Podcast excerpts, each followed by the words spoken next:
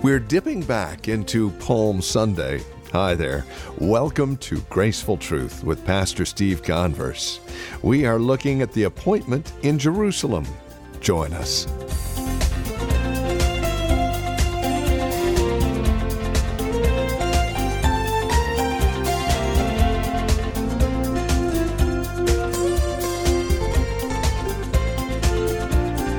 Whether it's the need or the desire for Jesus, not much has changed in 2,000 years. The majority will never desire the truth. Hi there. Welcome to Graceful Truth with Pastor Steve Converse from Grace Bible Church here in Redwood City. Today we turn our attention to Luke chapter 19, verses 28 through 40, as well as Zechariah chapter 9 and verse 9, a message called Appointment in Jerusalem. It's a look at Palm Sunday from the eyes of a skeptic in hopes that we can change the skepticism. With today's broadcast of Graceful Truth, here's Pastor Steve. And without his death and resurrection, uh, he would just be another man. And so, uh, whether you're what your cultural background is, what your different race is, it doesn't matter. Uh, it seems that Christians during this week forget all that and they focus on one thing the resurrection of Jesus Christ. There's two great events that bracket the Holy Week the triumphal entry, which happened, we're going to talk about this, most believe on Sunday, but I, I tend to believe it happened on Monday, and I'll explain to you why in a little bit. But also the resurrection of Jesus on Resurrection Sunday, the first day of the week. It encompasses some of this week, encompasses some of the most uh, precious, sacred things in our Christian faith. And all those things we hold most dear were proved to be true during this great week in Jerusalem some 2,000 years ago. So I want to read the Gospel of Luke this morning. So if you turn in your Bibles to Luke chapter 19, we're familiar with this story, we're familiar with the triumphal entry. But I want to read this for us, and, uh, and then we'll just uh, apply uh, some of the information that we gather here. Verse 28, Luke 19, verse 28. And when he had said these things, he went on ahead, going up to Jerusalem. Now, if you've ever been to Israel, you know that Jerusalem is up in elevation. Uh, where had Jesus been during this time? He was down at the Dead Sea near Jericho there. It's probably about 17 miles straight up to Jerusalem from Jericho. It would be quite a hike for anybody. And so that's why I said he went up to Jerusalem. Whenever you go to Jerusalem, you always go up. In verse 29, when he drew near Bethphage and Bethany at the mount which is called Olivet, he sent two of his disciples, saying, Go into the village in front of you, where on entering you will find a colt tied on which no one has ever sat. Untie it and bring it here. If anyone asks of you, Why are you untying it? you shall say, The Lord has need of it. So those who were sent went away and found it just as he had told them. And as they were untying the colt, its owners said to them, Why are you untying the colt? And they said, The Lord has need of it. And they brought it to Jesus, and throwing their cloaks on the colt, they sat Jesus on it. And as he rode along, they spread their cloaks on the road. As he was drawing near, already on the way down the Mount of Olives, the whole multitude of his disciples began to rejoice and praise God with a loud voice for all the mighty works that they had seen, saying, Blessed is the King who comes in the name of the Lord, prepare or peace in heaven and glory in the highest. And some of the Pharisees in the ground, in the crowd, said to him, Teacher, rebuke your disciples. And he answered, I tell you, if these were silent, the very stones would cry out. So after coming down from Galilee, the text tells us there where he had been for a little while. He went through uh, a region called Perea to the east of the Jordan and, and came back across the Jordan at Jericho, headed up for Jerusalem. Now, remember, this is the time of the year, just a little background here on this. Uh, it's the time of the year where everybody is coming to Jerusalem. Uh, it's the Passover season. This is where they went to make their sacrifices. And many actually come the way that Jesus was on his way there. So he is with a large group of people already pressing in around him. Leading up to these days, there was already a lot of people there. Because it was Christ, and he had been in this area uh, healing people and doing miracles, miraculous works, people came out of the woodwork because they were obviously impressed with his ministry. And so this crowd around Christ was much larger than any other Passover. Uh, some believe that there could have been upwards of 3 million people, 2.5 million, 3 million people. They say a lamb is for 10 people, and so that's, they know how many lambs were slaughtered, so they can kind of guesstimate how many people were in the area during this Passover season. That's probably why Jesus didn't stay in Jerusalem, because he probably couldn't find a place. And so he goes through Jericho, as you remember, during this time, and he stops for two days and he heals some blind men, blind beggars, who then become not only healed, but forgiven of their sins. And they become his disciples, and now they're part of this group as well. So you have people mixed in the group. They're not all maybe diehard followers of Christ. Some of them are probably just curious. But here you have these blind men in the group going on this journey. I mean, can you imagine them looking around, ne- never having seen these things before, and looking at trees and looking at fruit on the trees, look at all this stuff they're seeing around them, people's faces. I mean, what a wondrous transformation, uh, not only of their vision, but of their souls, it must have been for those blind beggars who were healed. Uh, he also during that time reached out to a chief tax collector who was probably one of the most hated men in Jericho because he collected taxes from the Jews and he gave it to the Romans, kind of betraying his own people. And so Zacchaeus, as you remember the story of Zacchaeus, uh, he was converted as well. And then, probably a few weeks before this time, we know that Jesus was in the area and he raised a well known man by the name of Lazarus in the village of Bethany, which is about two miles east of Jerusalem, on the way to Jericho. So the crowd is getting bigger and bigger because of all these miracles that Jesus had done. They're probably in line waiting for their miracle. So as they ascend up to this great city, amongst all these, these people, they're really hoping that this is the Messiah, that Jesus is the Messiah, and that he is going to bring about the glory of the kingdom of God promised to Israel in the Old Testament. That's what they're looking for. They're not looking for a Savior. They're looking for someone who is going to march into Jerusalem with all these people and take over and kick the Romans out and overthrow them. They didn't like being uh, ruled by Rome. But the truth of the matter is, that's not what's in God's plan nor Jesus' mind at all. The truth of the matter is, he simply knows that he's headed where? He's headed to the cross. That's where he's going. As a matter of fact, he's even told his disciples several times in the gospel accounts. Over and over, he keeps on telling them, I got to go to Jerusalem and I'm be handed over, and they don't get it. They just cannot comprehend this. It doesn't compute, it doesn't register to them. And so he proceeds on his way up the mountain to Jerusalem to face the unbelievable horrors of his death on the cross as God's chosen sacrifice for sin. He heads to the death, really, for which he was born, which the incarnation had to take place for in the first place. It was a ransoming death, it was a redeeming death. It was also a death that reconciled us back to the Father. And so he comes as one who is sinless. He comes to the cross not because he deserves to be there, but he comes as a sinless one, a sinless sacrifice, willing to take the wrath of God for sinners. He's taking the punishment that was due to us, due to all sinners.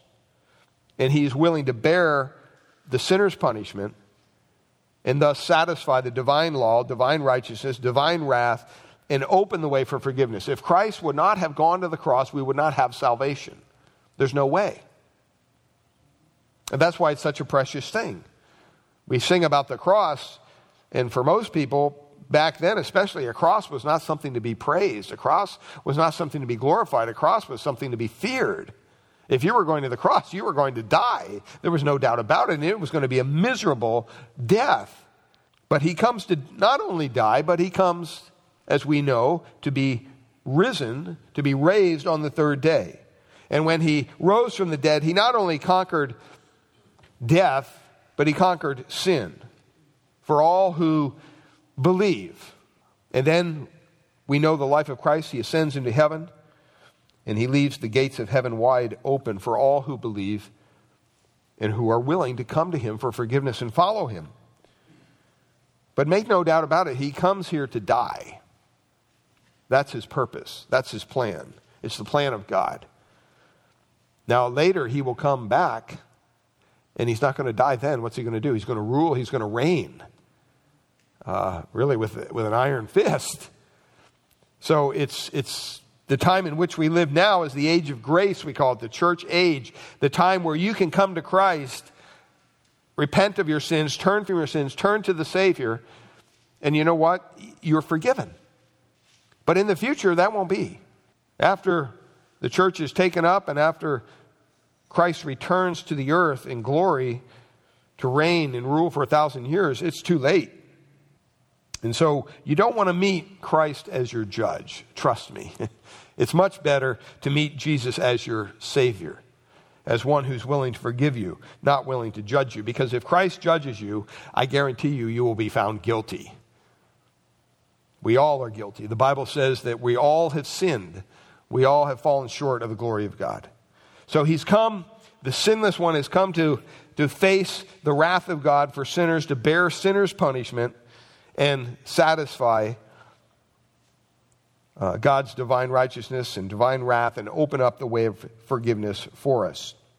Well, up to this point, when you think of the life of Christ, you think of someone who is pretty humble. If you remember when Jesus was doing his miracles and everything, it was the disciples who were constantly trying to, you know, get the fervor going. And sometimes Jesus would just shut everything down. You remember? I mean, you know, there were times when he had thousands of people at his beck and call. And he'd say, Yep, see you later. I'm out of here. Or when people would try to give him adulation, he didn't want it. He never allowed that kind of open display of, of uh, honor in any way up to this point. Now, it doesn't mean because he wasn't the Messiah, he had always been the Messiah. He was always the king. He really even always was demonstrating his deity, showing that he was God over and over and over again. There's no doubt about that, but he put his deity on display constantly. But whenever someone would, would try to worship him, try to exalt him, he didn't want it. And you say, well, I wonder why that is. Uh, I mean, it would have been right. He's God, He's the Messiah. Why wouldn't He want that kind of worship? Why wouldn't He want someone to celebrate the glorious nature of His being? But He never allowed it. In fact, if it ever began, He actually stopped it, He caused it to stop. This is the only time here on His ride into Jerusalem that He allowed it. And you may ask why? Well, because it's God's time. This is God's perfect plan unfolding before our eyes. From the very beginning of Jesus' ministry, the religious leaders were intimidated by him. Not just at the end, the whole time. They were intimidated by him. It didn't take long for that intimidation to turn to hatred. And very early, really, even in his ministry, the religious leaders of Jesus' time wanted him dead. They said, This guy is stealing our thunder. We don't like this individual. And there were plots to execute him very early on in his ministry. And so Jesus knew, being God, that if he had any kind of massive public display that would, that would lead to them thinking that somehow these people are going to crown him king and follow him and worship him, those hated leaders would really bring about a premature death of Christ. And so he really manipulated them in every way. But now it's time for him to die. It's God's time. Now he is intent on inflaming his enemies against him. It's exactly the right time because he knows he wants to be on that cross on Friday. Isn't it funny how God's timing is never off in our lives? Sometimes we think it is. We think, man, why is this happening now in my life? But God knows exactly what's happening in your life, and He's allowing it to happen for a very specific purpose. You may not understand it at the time, but that's okay. Don't ever think that things happen by accident or that somehow they, they happen outside of the purview of the God that saved you and the God that you serve. Our Lord is sovereign over all those things. And so it should cause us to pause when we're faced with a trial or a, a temptation or anything, realizing that, hey, you know what? This isn't catching God by surprise. Why should it catch me by surprise? But now, here, it's time for Christ to die. He needed to be on that cross by Friday. And he intends to set in motion such a hatred at a massive level that the leaders of Israel can no longer wait to eliminate him. They're going to bring about his death. He wants to die by God's plan, and he will die on Friday because Friday is what? Friday is the Passover. Friday is when all the people will sacrifice their Passover lambs. And he is the one true sacrifice for sin, pictured above all the other offerings that we see in Scripture. And so his timing is divine, his timing is perfect. The public display must happen now and only now. And so that's exactly what, what begins to happen as you read through the text. There are a lot of people, as I said, may, may have been upwards of 3 million people. History tells us there's a record that says that there was 260,000 Passover lambs slaughtered. Can you even imagine that? That's a lot of blood. That's a lot of stuff happening. And they say because, like I said, the one lamb for 10 people is about 2 million, 3 million people. It's huge. Some people estimate the crowd that was actually coming with Jesus was a quarter of a million people 250,000 people traveling with Christ into Jerusalem. You could see where the religious leaders would be a little unnerved. You could see even where the, the Romans were a little unnerved. And it, it accomplished its goal. It, it pressed all the, the buttons necessary to activate his enemies to get his death done fast and quickly. That's exactly what needed to be done. What they did out of hatred was what God determined would be done out of love. See, God even uses the enemies for his plan, for his purpose. And Jerusalem had to be the place because Jerusalem were was where all the sacrifices were made at that time. That's where the altar was. That's where the temple was. That was God's city. That was the holy city, the temple city, the place where God met his people, the place where God was worshiped, and the only place where sacrifices were made. So he had to be there in God's cities where, where God met his people and where sacrifices were offered for sin. So Jerusalem is the place the time is now, and it has to be this Passover. Some commentators say it has to be this Passover in AD 30. They believe that's when it actually happened. And the reason they believe that is because that's exactly 483 years after Daniel's prophecy, back in Daniel chapter 9. The prophecy of Daniel coming from God that was in the, the 69 times seven weeks. Seven weeks of years 69 times seven weeks, the Messiah would be cut off. He would be killed 483 years from the decree of Artaxerxes. Artaxerxes made his decree in 444 BC. So 483 years later, the prophet says the Messiah will be cut off. That's the year AD 30. It's amazing how the Bible just all fits together. It's not by chance. It couldn't happen by chance. It's God's plan. It must happen in this city in this year, and it must happen on Friday when the Passover lambs are executed. Now, I made a statement earlier. A lot of people call it Palm Sunday. Uh, there's some people that believe it happened on Monday, the triumphal entry. And I believe that, and I'll tell you why. Palm Sunday is probably most likely, this triumphal entry probably happened on Monday, not Sunday. A little background here might help us. Um, the Gospel of John, the Gospel of Matthew, the Gospel of Mark, and Luke, they all describe these events together. And they all give us little tidbits of information that we can put together in a timeline. And when you fit all the details together, the story is complete. It makes perfect sense. Well, in John chapter 12, it tells us that Jesus visited Mary, Martha, and Lazarus. Now, they were a family, obviously, that Jesus loved. He had raised Lazarus from the, the dead before this time. They lived in Bethany, two miles east of Jerusalem, behind the Mount of Olives. And so it's a little village. It's tucked behind the mountain. And he stayed with this family that he loved the two sisters, Mary and Martha, and they had a brother named Lazarus. Well, John says this that he came there to visit them six days before Passover. That makes it probably Saturday on the Jewish Sabbath. He came there. As he faced the coming week of his impending death, all the pain he was going to go through, he sought the comfort of his beloved friends. Seems kind of makes sense to do that, to reach out to those who love you when you realize you're going to be dead in a matter of days. And while he was just with his friends there, you remember Mary anointed his feet with that costly perfume. You remember that? And he wiped, she wiped him, uh, wiped his feet with her hair. And she shows that she's devoted to him. And at the end of that event, remember Judas, the treasurer, the one that would betray him, was furious. He was angry because he thought, what a waste. Well, he didn't think that he was going to go feed the poor. He wanted that money. That was his intent.